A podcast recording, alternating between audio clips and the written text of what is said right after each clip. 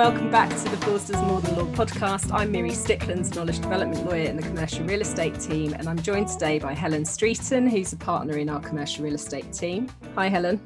Hello, Miri. How are you today? I'm good, thank you. I'm also joined by Elizabeth Small, who's a partner in our tax team. Hi, Elizabeth. Hello, Miri. And finally, last but not least, obviously, by Matt Evans, who's a counsel in our planning team. Hi, Matt. Hi, Miri.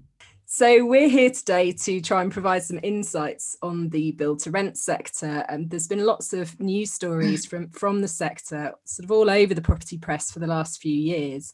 Um, and recent figures forecast by Ascend suggested that uh, BTR completions are projected to double by 2025. That probably demonstrates a shift both in um, end users' attitudes to owning their own homes, but also in terms of ever increasing investment into the sector. And some recent figures indicate investment levels in 2020 were reportedly up by 30% on the previous year, which is pretty amazing given the issues that we've been grappling with over the last year or so. So, I guess with all of that in mind, Helen, would you like to just start us off by talking us through the kind of sites that you're seeing being acquired for BTR schemes? Sure. Thanks, Miri. So, um, as Marie says, the um, the market for BTR is ever expanding, and not a day goes by in the property press where we don't hear about somebody else uh, going into that market, whether it's to forward fund a scheme or buy what we call a stabilised scheme. But when you're looking at site assembly, if you like, right at the beginning, I suppose the starting point for a developer is always going to be what scheme is it looking to build. Often with build to rent, you're looking at quite tall towers so obviously, the developer will be looking at the footprint of the land. Uh, it will be looking at rights of light issues in the local area, particularly considering the, you know, the height of the towers. Uh, and it will be looking at uh, infrastructure connections because obviously build to rent is focused on, generally speaking, young professionals who are going to want to get to wherever they're going quite quickly. So transport connections are really important. So, with that in mind, you know, there can be a number of uh, types of sites that people look at. One is obviously a bare site. That's nice and easy. If there's nothing there, the developer will be looking at development constraints and, and checking out uh, not only rights to light, but other title issues and uh, connections to service media, etc. So the bare site is one thing we see very often. Uh, another type of site is, is one where you've actually got an existing building on, on a site, which might be something a developer is looking to convert to build to rent, particularly under the PD rights, which we'll look at a bit later. Or, or it might just be looking at buying the land in to demolish and start afresh. And I think that is another very key aspect of, um, of site acquisition here because parcels of land are, are not necessarily readily available. So I think really that in a nutshell, that they're the types of sites you're looking at. Thanks, Helen. So, Elizabeth, I know that you would always encourage people to focus on their tax structuring, but why is it particularly important to focus on tax structuring at the outset of a BTR development? Well, with BTR, there are often tight margins, and so it is important to manage the cash flow. And by managing the cash flow, I mean making certain that one considers the amount of VAT that is going to be paid upfront, if any, and also the stamp duty land tax cost. So he uh, Helen sensibly mentioned that a BTR development can start off with either a bare site or perhaps an existing office block that might need converting or indeed demolishing. Now, obviously, it's going to be critical to understand the different VAT costs and SDLT costs that attract to those different buildings. So, for example, if one is buying an office block, can we uh, make certain that we get the, that treated as a TOGC? And in that way, well, there is no VAT that has to be incurred upfront, and therefore we can manage down the SDLT liability. Because, and this is going to be a feature, uh, an important feature of BTR, is that the supply that the landlord makes to the eventual tenant is an exempt supply. And that means that the landlord can't recover the VAT that it is being charged. And so it's really critical to make certain that one understands the VAT charges upfront. Thanks, Elizabeth. So, Helen, just coming back to you, who are some of the key players in BTR from a developer, funder, operator point of view? And at what sort of what stage of the project will they sort of start to interact with each other or come on board? Sure. Thanks, Miri. So we found the site. Great news, hopefully, uh, based on some of the kind of parameters I was talking about earlier on. What do we need then? So the developer is the person that generally speaking, has gone out and, and found the land uh, and worked out that it thinks it can uh, get planning permission to build a scheme there and that there won't be too many development constraints, or if there are any, they can be overcome. So the developer typically brings expertise to the table. They're, they typically are well connected to uh, a broad range of consultants who can help them, particularly at an early stage on the planning side. And they will have a number of relationships with contractors who um, maybe maybe specialists in BTR, maybe not. So the developer is the first player and the key player, and the developer, if you like, cooks the development. It needs to kind of get the development far enough along the line to bring it to the next player that needs to come in. And, and, and there are two two people generally involved in build to rent. The, the first is the the big money, and that will be provided normally by uh, a forward funder uh, or a bank. And the developer typically won't have the cash to fund the development, so really does need a fund on board. And a fund will have uh, many specific requirements. So it's very important to get the development to a stage where you can present it to a fund coherently and so that it's a credible scheme. The other um, player in the build to rent market is going to be an affordable housing provider because, as Matt will speak to later, there, there is almost inevitably a need to provide a certain percentage of affordable housing within the scheme, whether that's uh, shared ownership or rented, or often a mix of, of those two things. And so often the developer will start engaging at an early stage with potential providers that it that, that it's aware of and perhaps has dealt with before so that when it brings the project to the main fund it can show the main fund that it's got the planning permission or is likely to get the planning permission and that it has somebody that will will fund the building of the affordable housing because normally the main fund will not do that the affordable housing provider self funds its own scheme. So they're really the three key players that we'd be looking at. And Elizabeth, are there specific tax implications around the timing of when the funder comes in? Yes, there are. And in particular, most of the time, what we see is that the funder wants to come in at a time when golden brick has been achieved. What you may ask is golden brick. Golden brick is when I, the developer, can say that I've done enough construction work that I am in the process of developing and constructing a residential a residential site. And that means that my onward supply to the uh, to the forward funder who's purchasing the land is going to be a zero rated supply. And zero rating, you will have heard me say many times, is to mix one's metaphors, the holy grail of VAT, because it means I don't charge the consumer, either the, uh, the funder, any VAT, but it but I'm making nonetheless a vatable supply, and so I can recover any VAT that has already been charged to me, subject to kind of normal rules about input VAT. So golden brick, once you have broken ground and started putting those first bricks on top of the foundations. That's normally the sweet spot because that's a sweet spot both from a VAT perspective, but also an SDLT perspective, because that means the forward funder, it will have fundamentally two contracts going forward with the developer. One is the purchase of the land, which will of course attract SDLT, but the second is a development agreement. And as long as we adhere to some time honoured principles set out in the prudential case and, and similar, similar guidance, that should mean that with care, that no SDLT is paid on the development contract and you only pay SDLT on the land price. So that's your sweet spot.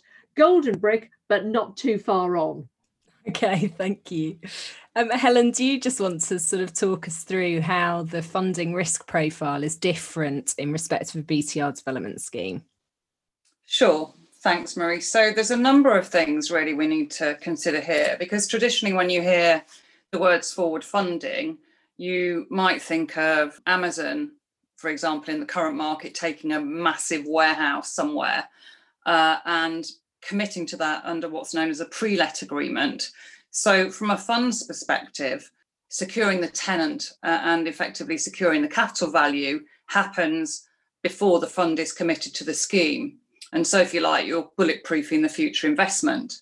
Uh, and that links into the developer's profit as well, because the developer gets the profit when the letting takes place. BTR is a bit different because uh, there's a couple of things really. First of all, if we just stick with the letting profile of the development, obviously with a BTR scheme, you don't have 200 tenants signing up three years before the scheme is built. What you have is the um, hope and opportunity that once you've got your completed building, people move into it and they go like hotcakes. So that is a different risk profile to a, a pre-let scheme, and the risk is built into the pricing. Obviously, there are there are certain benefits um, of BTR versus private sales because the uh, general view is that in BTR schemes you can let the units much faster and at a much uh, faster rate than you can sell units in a in a, in a build to sell scheme. So that's the kind of letting profile. And then before you get to your completed building, the um, planning is likely to require that the private units can't actually be occupied until the affordable housing is ready for beneficial occupation and sold off to a provider. So the second part of that sold to a provider tends to be relatively straightforward. That's all set up early on in the um, development phasing. But the fund has to somehow get itself comfortable that those affordable units will be built from the stream of funding that is provided by the affordable housing provider, somebody, for example, like London and Quadrant. And if the funder is cautious, and many funders are, they'll want to try and protect themselves uh, so that they know there's always going to be enough money somewhere to build out those affordable housing units because a built development that you can't occupy is no use to anybody. And so we've seen typically quite complicated escrow arrangements uh, to ensure that the fund protects itself. So, yeah, different risks, different ways of dealing with them. So, Helen, you've brought us quite neatly on by talking a bit about the planning position. Um, we've been waiting with bated breath to bring Matt into the picture. Um, Matt, what complexities are there in respect of the planning position that are particular to um, a, a BTR scheme? Thanks, Mary. I suppose the first thing to point out is that private private rentals aren't really anything new. They've always formed a, a, a part of and a significant part of providing housing in this country. I guess it's it's only recently, relatively recently, been given a designation and, and a definition by the planning powers that be, uh, and and contributing significantly not only to housing delivery in that formal manner, but also uh, capturing some affordable housing as part of that provision. Uh, C3 residential use is your is the use that you're looking for for build to rent, which we've already mentioned. Uh, permitted development rights uh, which we also covered on podcast number two, I think, as part of our urban redevelopment project. So um, that's go- right. What an excellent memory you have. Well, quite. Um, so I also made a, a, fleeting appearance in that, so you can back and, and uh, review that uh, for the discussion over the availability of PD rights. But uh, I suppose what you don't want to be careful of is is sort of slipping into perhaps other forms of housing like co-living, which tends to be sui generis, or or multi-tenanted flats, which can be homes in multiple occupation, then you end up in a C4 use. So, and they have their, their own different rules and regulations and things that you need to be aware of, such as licenses. So, assuming we're all going down the path of, of C3, from a planning perspective, it's important for the, the local planning authority to, to secure private rental um, in perpetuity um, well, not necessarily in perpetuity, but for a significant period of time. So it's not just a rental property that could suddenly disappear off into, into private sale. So what there are is a number of obligations that are usually secured by way of a 106 agreement that that prevent those those units becoming outright sale. So uh, usually it's a it's a requirement that they're a covenant from the developer say that the the unit won't be sold on the open market for a period of 15 years around that sort of time that the the tenancies that are being offered to the to the occupiers are, are longer than normal they're given sort rental certainty uh, as a result there's on-site management which is a little bit more um, prescribed than perhaps you would normally see in, in just a, a normal rental market. And and there's a there's a sort of build to rent covenant that exists that if or the principle at least that if those units end up being sold sold that then this covenant needs to be released and the, and the local planning authority um, or council receives some funding as a result uh, of, of, of releasing that covenant as a recognition that this isn't quite the the immediate realization of value that perhaps you'd achieve on, on an outright sale so it's it does require some significant input from a from a planning perspective and from a legal planning perspective um, to secure those type of obligations in, in a 106 agreement. And Helen sort of started to touch on it earlier, but can you just give us a bit more detail about the linkage of uh, the affordable housing delivery to the occupation of the wider scheme?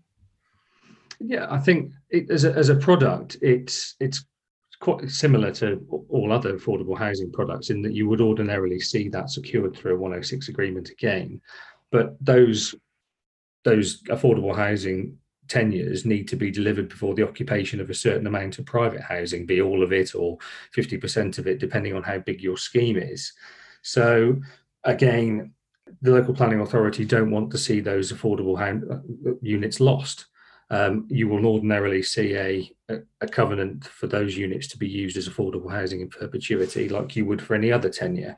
But again, that clawback mechanism comes back again, so that if those, for whatever reason, uh, and all the guidance, uh, both in London certainly, the mayoral guidance, but the, the, the PPG nationally requires uh, a clawback mechanism to to effectively capture the value um, should any affordable housing, rented affordable housing at least, uh, be lost to the private market. I think in terms of the difference between affordable build to rent and just afford any other tenure is really on viability grounds. And that largely boils down to the way that viability affects or viability is assessed in relation to um, how the value is achieved by the developer because rental values will be secured over a much longer, lower period than than than your ordinarily short-term receipts from from immediate sales. So, whilst certainly in London, the southeast, this, a planning section one agreement, section 106 agreement would would use the formulae that we're well used to um, to secure early and late stage reviews. Those formulae would need to be tweaked to to reflect that the nature of the values being being achieved and recouped um, as long um, as part of the the development. So it's um, it's certainly a, an interesting uh, tenure and an interesting uh, uh, area of affordable housing. Um, and one that again uh, is not simple and not straightforward, uh, and certainly um, if you can bear it, you can come and talk to the likes of myself and Helen and Elizabeth to, to put you on the right track. Thanks, Matt. Okay, so once the scheme's built out and operational, what are some of the longer term differences in running an asset of this nature? Helen, do you want to start us off with that? Yeah, thanks, Mary. So once the building is handed over, it's going to be all shiny and lovely, and there'll have been a myriad handover requirements that have been required by the funder to get it into this lovely shiny state what we haven't really talked about much is the operator. Uh, and the operator is really key in, in any build to rent development. And what we're seeing increasing in the market is operators are coming in uh, and becoming quite specialized in managing these types of platforms, partly because they need to um, minimize what's called leakage from the gross income. So if you imagine you have a let's just call it a gross rent of two two thousand pounds a month, That will include service charge, it will include everything really apart from utilities and council tax. And so what the operator needs to do is, is minimize the uh, leakage from the gross income back to the net income for uh, repairs, maintenance of the structure, on site facilities, of which there'll probably be quite a, a lot, and in a different way from, say, an office building, you have concierges, you have these post boxes available to tenants in the in the in the ground floor. You have lovely sofa areas very plush maybe a coffee machine and it, it's a, it's a very high end offering generally so the challenge is making sure that this gross to net is at a level which provides the, the income return that the, the operator is looking for. And, and from what I can gather from market intelligence, it's not really a question of scale necessarily, apart from in terms of the expertise of these platforms. It does vary from development to development. It's not like a scheme of 100 units will have a leakage of X percent and a scheme of 300 units will have Y percent. It really is down to uh, the individual platform that is running and operating the development. And another thing we're seeing quite increasingly is that uh, the same operator will want to run the affordable as run the private. So the operator may have registered as a housing provider and entered into an agreement with the planning authority in order for it to run the entire the entire apartment base in the block rather than having somebody else like um you know a housing provider run 30 units and they run a, a 70 so with that scale comes efficiency and they hopefully minimize their leakage of, of, of the income. So that's really on the um, kind of operational income side and i think elizabeth might talk uh, a little bit about a couple of tax implications on that side Absolutely. Uh, thank you very much, Helen. That's a good question because of VAT, that's fundamental sticking cost. And in particular, there's an issue when you talk about the more the more sophisticated the build to rent sector is and the more services that are being on charged to the client because often it is the case that the landlord doesn't employ the concierge people himself he might actually outsource that to somebody else. And so that means that the landlord is not paying wages to the concierge uh, people and the like, but he is actually getting a vatable supply through from the um, personnel provider. And that therefore the landlord has irrecoverable VAT that it has to charge on to the underlying tenant. Now, in the past, people thought about clever structures to get around that. But the better view at the moment is that unfortunately you are as a landlord you either have that sticking vat that you need to on charge to your tenants or else you're going to have to become an employer of all the various uh, people Thanks, Elizabeth. Thank you all so much for joining me today. And as Matt said in his mini commercial earlier, um, if you would like any further insights from the team, then do get in touch with them. Um, alternatively, you can follow us on LinkedIn, Facebook, Instagram, or Twitter, or you can go over to our website, forsters.co.uk, for more news and views from the firm, including on our dedicated BTR page. Thanks very much. See you soon.